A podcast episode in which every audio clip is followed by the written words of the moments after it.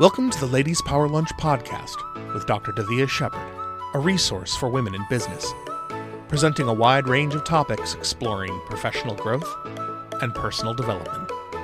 And now, Dr. Davia Shepard. Everybody. Welcome to Ladies Power Lunch. Thank you so much for joining us. I have with me as our very, very special guest, Angel Johnstone, and she's going to share with us today a bit about how we can elevate our money mindset. So, why don't we dive right in? Angel, can you share with us who you are and what it is you do? And give us a little background. Tell us a little bit of story about why this topic is important to you. Well, I am a sex, money, and confidence coach. And the way I look at it is those three things are really intertwined with our feeling of worthiness. And so, to me, what's really important about that is that women tend to, because of our conditioning and because of the patriarchal world that we live in, our worthiness gets like dumbed down over time. We start to feel like we're not worthy of the things that we want or the situations that we want we stop asking, we stop aspiring, we stop dreaming, we stop going after things because we think we don't deserve them. And so I teach what I most needed to learn, as most of us do. And I knew that worthiness was a key part of what I was holding me back. And so I started a group um, revolving around a particular book that addresses that. And uh, we've had some amazing growth in that group over the last year. So I've learned a ton about myself but I've also helped other women do the same.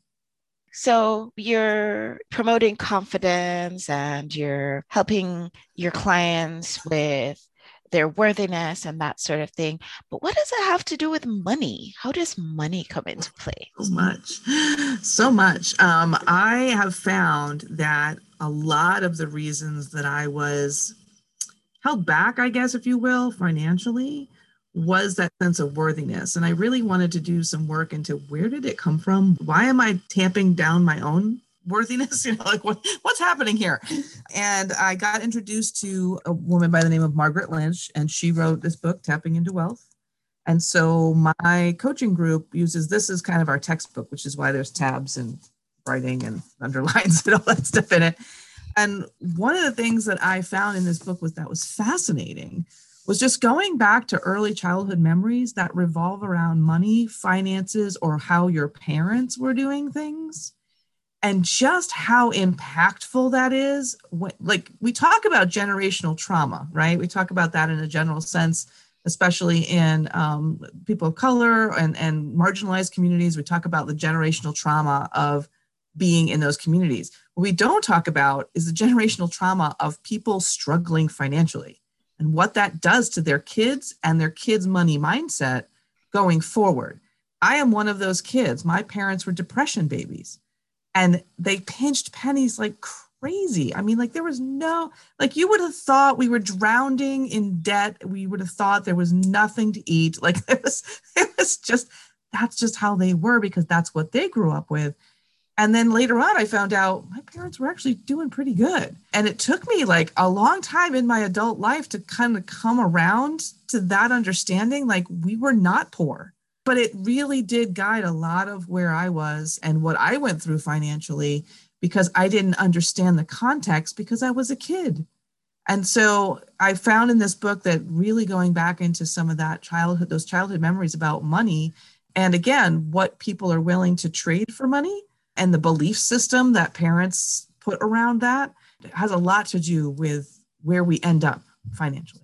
Tell us a little bit more about how this generational trauma can really mm-hmm. be affecting us in our lives and give us mm-hmm. some examples because you say you, you know you're coaching with different women give us some mm-hmm. examples of stories of times when that has been a problem i can tell you a few things that i've heard over the course of doing the group work for example, somebody that might have grown up in a household where their parents had to work really, really long hours or mm, like seven days a week in order to make ends meet. And they actually took those, those parents took that kind of as a badge of honor, right? Like I work so hard for my money. And then when somebody does something, for example, it goes into a field that pays really well and it doesn't look that hard in comparison, there's shame around that. There's shame about breaking mm. a pattern of hard work there's shame about somebody being able to bring in $100,000 or $200,000 in revenue with what looks to their parents like very little effort when their parents work so hard just to make 50,000. Does that make sense? So I've heard those kind of stories.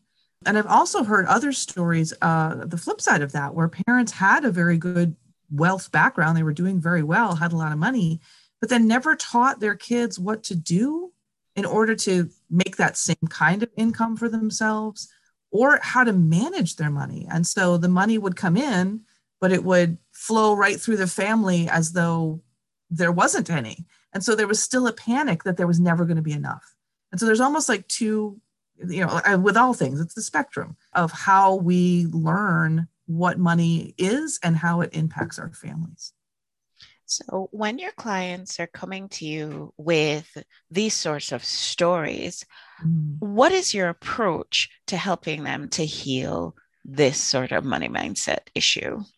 Well, what I'm finding is as we're doing the coaching together and we have a group, a small group between five and 10 people in my groups, the conversation between those people really is enlightening. You'll see different aspects of this money paradigm and you start to realize that your family or your family history is one, not the only way to do it, right? It's not the only way to think about money. And also, you realize sometimes how ridiculous it is that we carry that story with us into adulthood when our situation has drastically changed. So I have one person that's, you know, their their family was generationally poor and they've done very well for themselves and they have to catch themselves all the time with those thoughts of it's not going to last. I can't keep making this much. Like the disaster thoughts, right? because they came from a life of disaster. But there's no evidence in their adult life that that's still true. And yet our reptilian brain holds on to the trauma from the past and tells us that it is true. And so it's really getting conscious about those patterns and getting conscious about changing those patterns through a variety of different modalities. And so, exactly how can we change those patterns? I know you use different modalities, but can you give us a mm-hmm. practical example of yeah. how we can shift? Yeah, there's a, a, lot of things that people can do. Obviously, there's all different kinds of therapies that people would do. You could go to talk therapy, you could work with a life coach, you could work with somebody that's going to help you get your finances in order, like somebody that would help you budget and all of those things are definitely helpful. But to get to the root of the problem, I think you need to go a little bit deeper. I found that Margaret's background is in emotional freedom technique, which is EFT or tapping. That's what this book focuses on, and that's what my group does. And we found that to be really impactful in terms of releasing a lot of the negative emotions around money. And that's one of the things that I've found most interesting about it is that your emotions are energy. And if the energy is trapped in a particular way in your body from a prior time, and this is true of any kind of trauma, that um, you're kind of stuck there. It's almost like when we talk about people being stuck as a teenager or being stuck as a child in their trauma. If you don't work through it and get conscious that there's another path, like you can get through that and work through the sadness, work through the energy, you actually can kind of rewire your brain to think of that moment in time or that situation in a different way. And so our group does a lot of tapping together. We do the exercises in the book, but we also come up with our own scripts and we talk about, you know, what are the keywords for us? What's true for our situation? And then we rewrite some of the words as we do the tapping to um, tap into those emotions. And what I see is just like a lot of emotional release, you know, like a lot of forgiving of ourselves for having gone through that, a lot of forgiving of the shame that came from whatever our financial situation was as a child and a lot of grace of just giving ourselves grace that we have time to figure this out. We don't have to be perfect. We don't have to pretend that we have it all together. That it's okay to step away from something if it's not working. That it's okay to say, you know what, this job I have, yeah, it pays the bills, but I don't love it. Maybe I need to do something else. It's okay to give ourselves permission to stop doing something that we even like to do because it's not working. And it's also okay to be doing things that light us up emotionally and not just for the money. So, having a financial health isn't just making tons of money. It's about looking at your entire financial picture and does it work for me now? And how do I fix the things that don't and keep the things that do? So, you mentioned tapping, and Mm. many of our listeners on our podcast, on our YouTube channel, and watching with us here in our Ladies Power Lunch Facebook community might be familiar with tapping, but there might be some of us who are not. Can you Mhm. share with us a little bit about what tapping is and how you use that to basically master your money mindset? Yeah, I was introduced to tapping a few years ago. I had um, gone to a private session with someone, and I'll be honest with you, I thought it was the most ridiculous thing I'd ever heard of. and then about five years later, I had a friend who actually wrote a book about tapping for children. And my son has ADD and he has some emotional outbursts. And so I was like, well, you know, maybe it would help him just calm down. It would give him a way to redirect his energy. And so I taught him some really simple ta- tapping techniques with that book introduced it to the school, introduced her to his school. I mean, we kind of got with the next step, right? And now I see such a change in him over the year or so that we've been doing that, where when he has an emotional outburst, I can literally remind him to tap right here on his forehead, and he'll within seconds go from crying to laughing. It's almost like a Pavlovian reprogramming. and he actually gets mad at me that I have taught him this because sometimes you want to be mad, right? You want to just like seethe with anger and you don't want someone to be able to make you laugh. And so sometimes he gets mad at me that I've made him laugh. But tapping is really just um, being able to touch points on your head that match up with your meridians and other acupressure points throughout your body. And it allows you to release emotion in a very unique way. I can't really 100% explain it. It's relatively new to me and my family as well. I just know that what I found is when I am saying the things, especially that are in this book about my emotional state or what I'm concerned about, my worries, my fears, and I tap on those, which is just tapping in a number of places on your face and on your chest and underneath your arm and on top of your head. What it does is it kind of recircuits uh, the way your brain processes that information and then it allows you to release. And I've seen people yawn during my calls, like huge, big yawns, just a big release. I've seen people um, start to cry and they don't know why, which is really interesting. I've also seen people like all of a sudden just have like a heaviness that then releases as they tap. So it really does tap into, again, that emotional energy that's flowing through us by tapping into those energy points.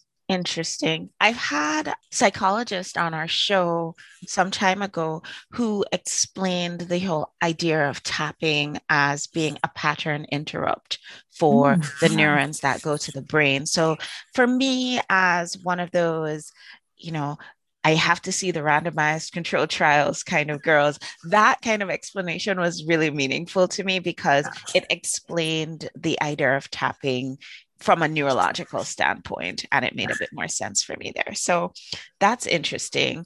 If you have clients who are struggling with their money mindset what is it that's usually showing up for them in their lives? What are they seeing usually they're seeing a lot of work and not a lot of like return coming back. Sometimes that's over promising to the clients that they're trying to serve and sometimes that's just busy work. And i'm guilty of this too. I think we all are to some extent. We make things more complicated because that's what humans do.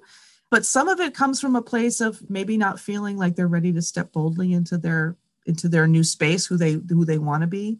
And also it can come from again some childhood patterns of doing for others instead of you know taking care of yourself. I'm number one guilty guilt by association on that one. I tend to take care of everyone else before myself. And to change that pattern consciously is not like an overnight thing. I mean it literally has to taken me years to one even be conscious that i'm doing it and then two to be able to start changing those patterns and those habits by saying no to things that don't serve me and structuring my time better little baby steps in that direction to structure my time better to be able to manage all the things I have to manage. And so I think the consciousness piece is so important to notice what's going on and then to get to the deeper understanding of, well, why? Why am I doing that? Why am I not marketing myself? Why am I procrastinating? Why am I not marketing my business? Why am I not calling people? What am I avoiding? Is it embarrassment? Is it, you know, a lack of worthiness in what you offer? Um, not feeling like what you make that maybe that imposter syndrome creeps in that we don't really have something of value to offer other people. And also overwhelm. Are we doing too much? And how much of that is really necessary? I love, love, love all of those, especially when you talk about the entrepreneur who's doing so much, mm-hmm. working so hard, over giving, over delivering, and really not seeing the sort of response as far as their bank balance would show it. That is mm-hmm. really an indication that checking in with the mindset is a good idea. So, for somebody who might be in that category, somebody who they're working a lot, they're not seeing the return, they're overworking, they're overwhelmed, they're doing all of those things, they're underpricing. That's another one that seems to come up a lot for members of our group. I know, I know this. I, I was talking on Ladies Power Lunch yesterday to somebody and um, to Natalie, actually. She was our speaker. And we were talking about the fact that sometimes I have to pull women in our group aside and say, hey, you need to raise your price because this is mm. ridiculous.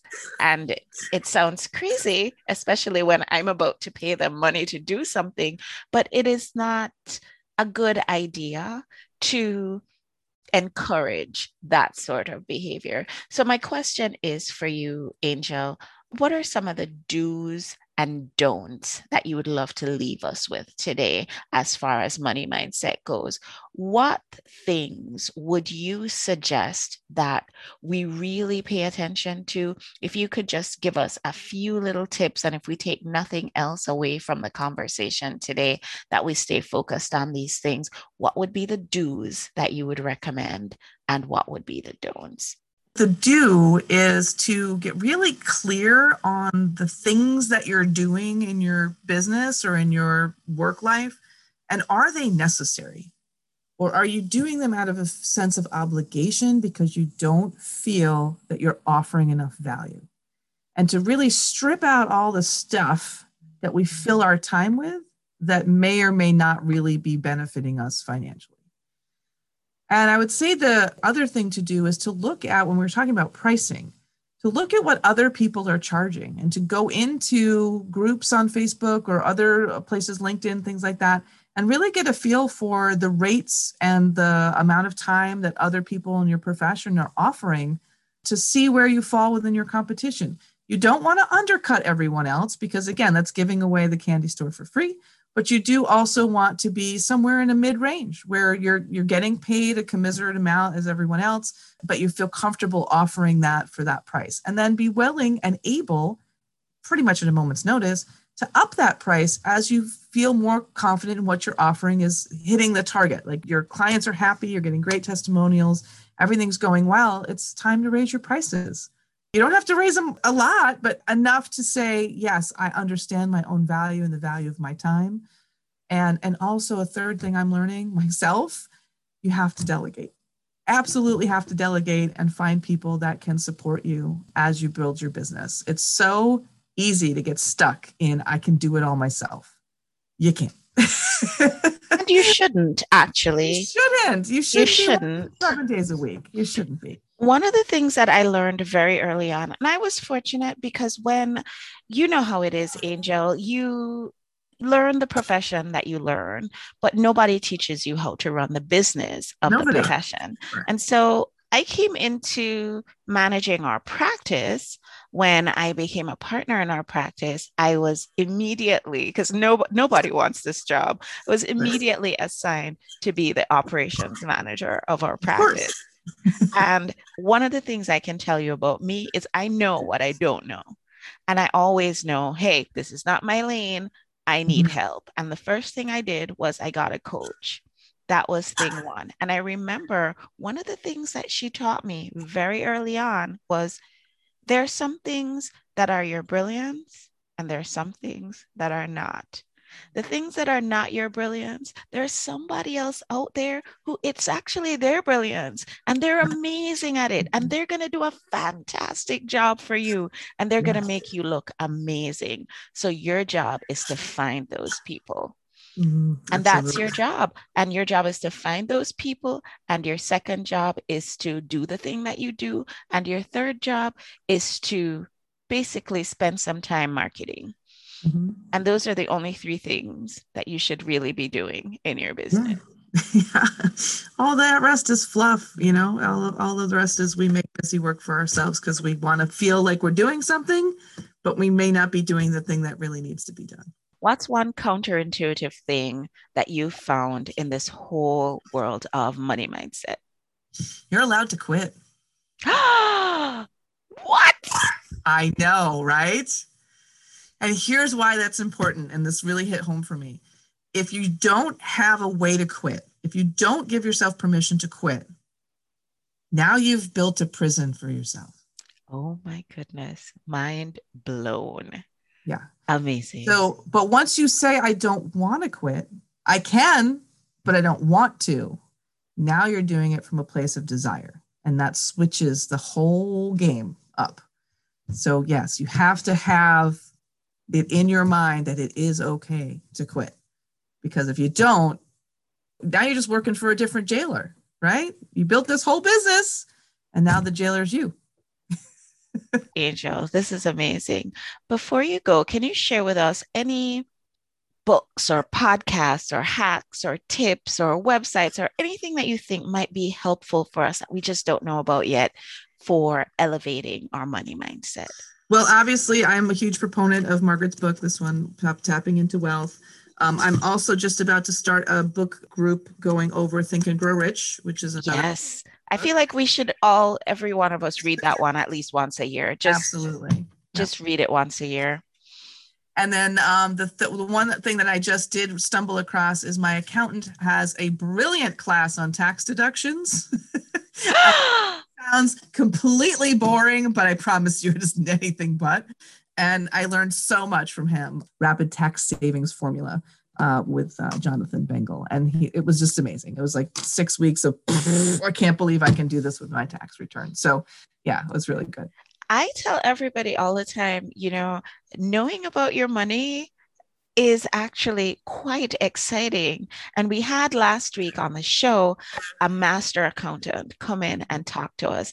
And of course, Deborah Daniel is an amazing accountant, but she's also so charismatic. And it was just so amazing to see her take money and make it mm-hmm. fun. So I absolutely agree. If anybody wants to check out a course on deductions go mm. ahead and do it. This these are the things that we should be doing. We should be looking at our spreadsheets with love and joy and Absolutely. not with fear and trepidation. I, have never been excited to do a quick to do QuickBooks before, but I can tell you, I'm all like, "Woohoo! Yay!" this is wonderful. I love that you shared that resource with us. Thank you so much, Angel. So, people are going to be watching this on our YouTube channel. People are going to be listening to this on our podcast. How can people reach out to you? Because I know they're going to want to. Yep. I have uh, my website is confidenceiscatchy.com.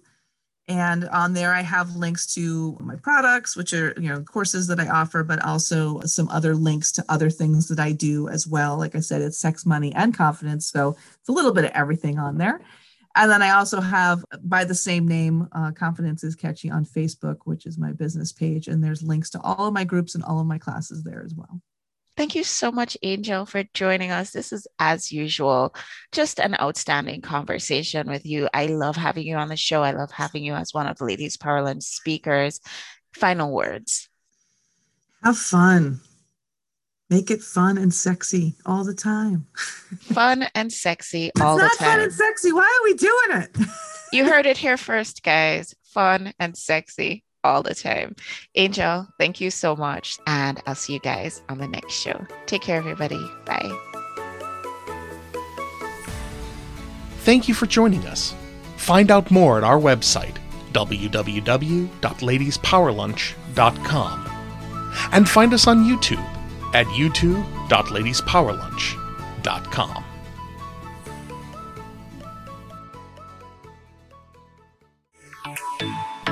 This is a production of the LPL Podcast Network.